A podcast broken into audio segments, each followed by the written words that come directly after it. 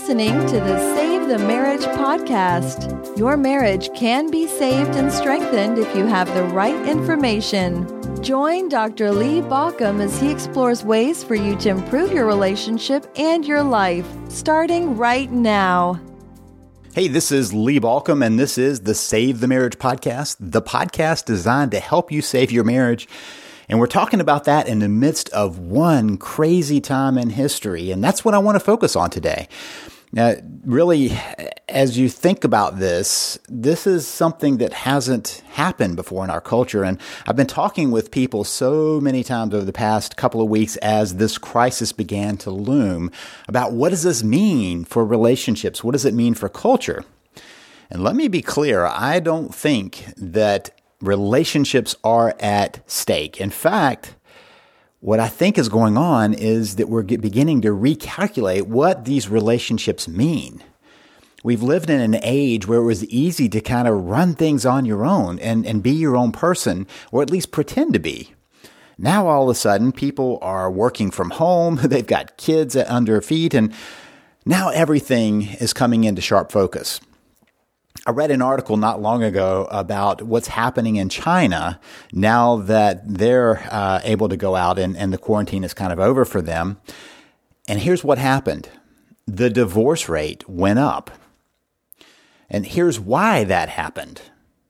They didn't have the tools to deal with the fact that suddenly they're with this person that they've been struggling with for years. You know, struggle in a marriage is nothing that is Western. It is universal because we don't have the tools to know what to do. If you don't know what to do, you kind of default to trusting your gut or at least, you know, trying to move forward in some confusing way. And that's what's happened one of the things that I am very clear about uh, is that we as a world, not just as a culture, but as a world, do a really bad job of helping people understand how to have successful marriages.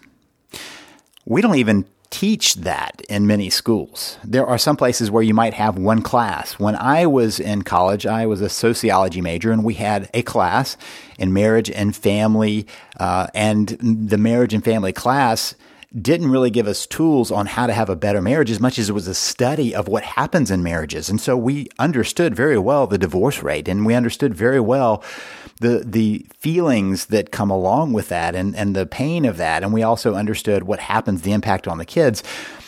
But interestingly, we never went into so what do you do about that? It was as if that was left for, you know, the therapy training to somehow manage that. But therapy hasn't kept up with that. Therapy doesn't do a good job of helping us understand how to have a good marriage.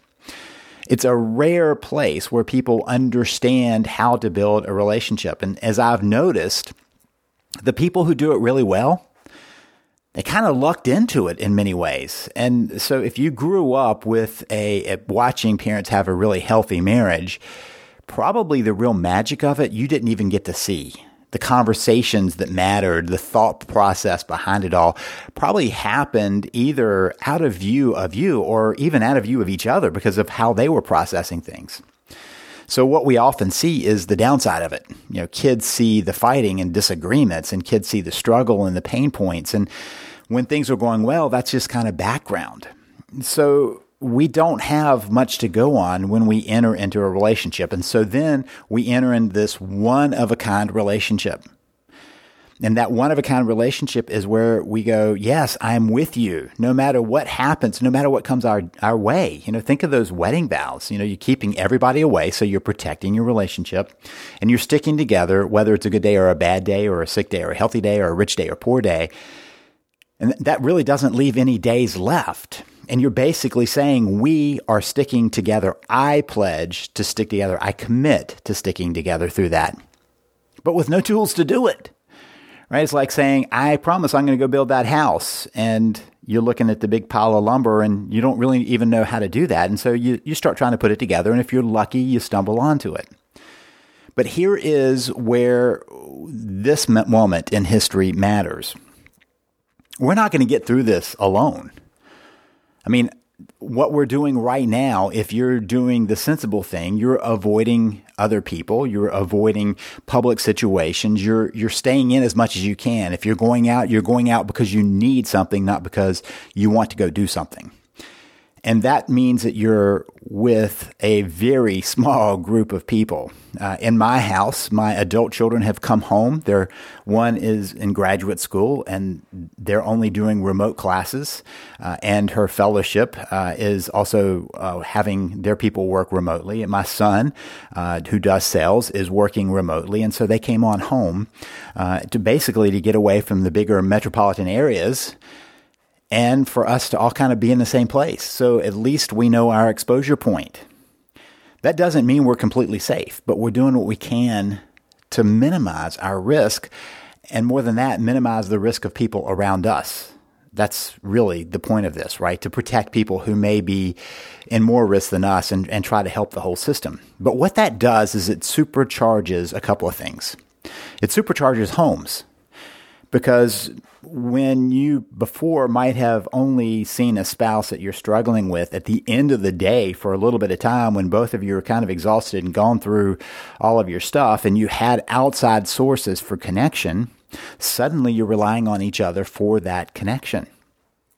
We've talked about in our house with our kids have been talking about you know what they got out of work that they didn't realize you know, they even down to getting snacks and and drinking uh, more um, water and such things during the day because it's just the way the office was set up. But also having interaction points, and what that does is it condenses the interaction, and it puts a whole lot more pressure on the primary relationship. And so, if it think of this as kind of a stress test for your relationship and if you already were stressed in your relationship, that's a scary time.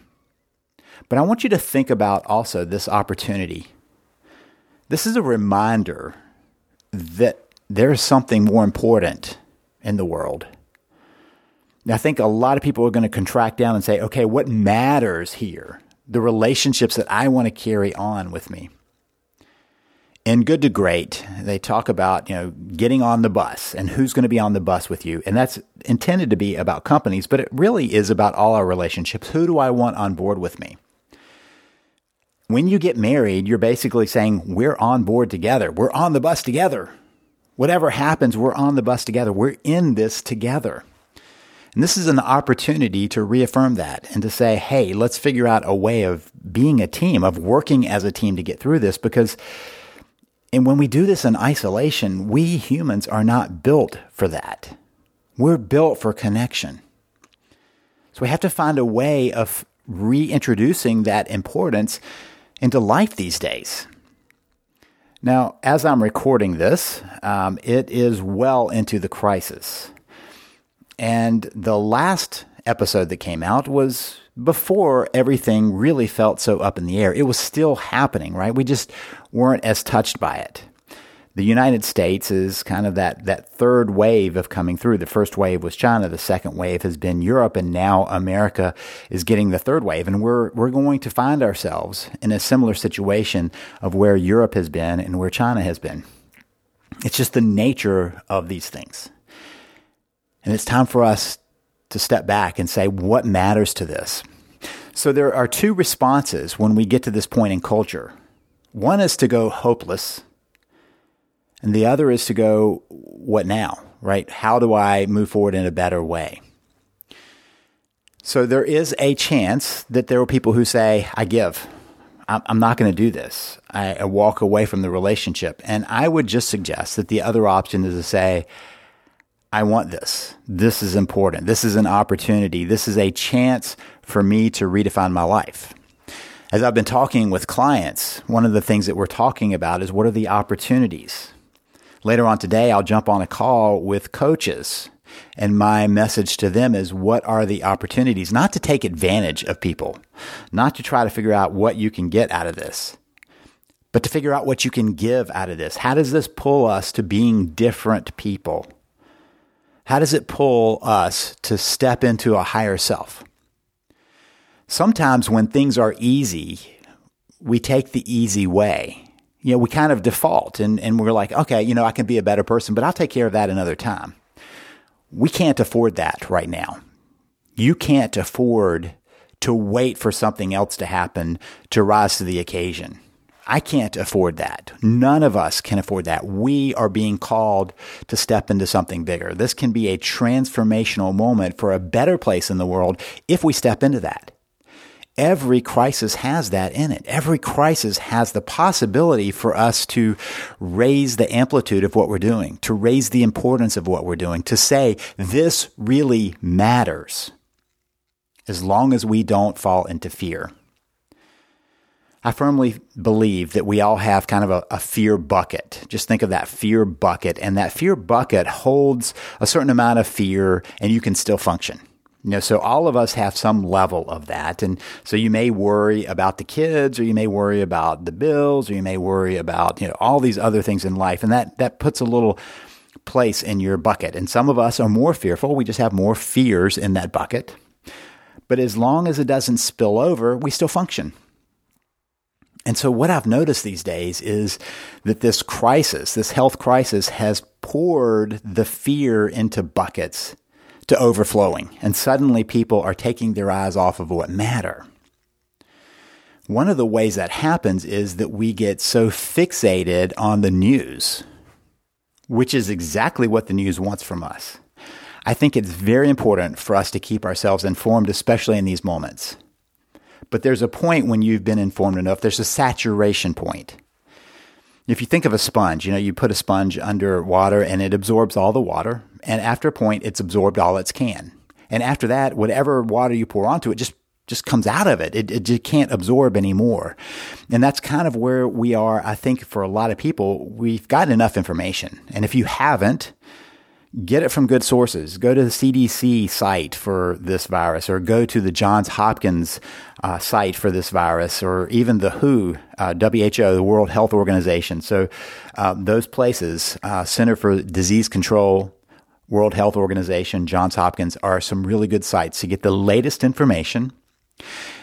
And then we can say, okay, I've got it. You know, I've got, I'm saturated with what I need to know. I don't have to oversaturate. What we're looking for is a place where we know enough to keep ourselves safe and keep our loved ones safe and do what helps the overall world. And after that, all we're doing is dumping the fear in, which is what happens when we're constantly looking at all the stories around us and all of the, the anecdotes and, and all of this other stuff that we don't even know how to filter through that's designed to get our eyeballs on the screen or on the print or wherever you're getting that. And at some point we go, okay, enough. My fear bucket has enough. I know what to do, and there's no reason for me to keep dumping into the fear bucket because then my eyes get pulled away from what's important relationships, making a difference in the world right now. The world is crying out for us to step up and say, hey, I'm taking this on. We're rising to another level. If you look back in history, every turning point turns because a group of people say, I step up. People step up and say, I am not going to play it by the old rules. We're going to go with something better. We're going to be our best self. We're going to rise to something else. And that's true whether it's in government, whether it's in society, whether it's in your family, wherever it is. The call is there for us to step into that. Your question is where you step into that focusing on connections right now is way more important. And connections meaning safe connections, right? That's way more important than focusing on the latest news across our feed. And feeding each other healthy stuff. You know, I'm watching people tear each other down on social media instead of building our, all of us up. I'm watching couples tear each other down because they don't know what's coming instead of standing together as a team. Those are options. Those are choices. Now, on default, if you don't think about it, sure, we can let the fear bubble over. And when it bubbles over, we'll respond from a place where maybe it's not our best self. And I just think that there's something deeper within all of us that knows there's a better place. My suggestion is if you don't know how to focus on that and how to work through that, find out how.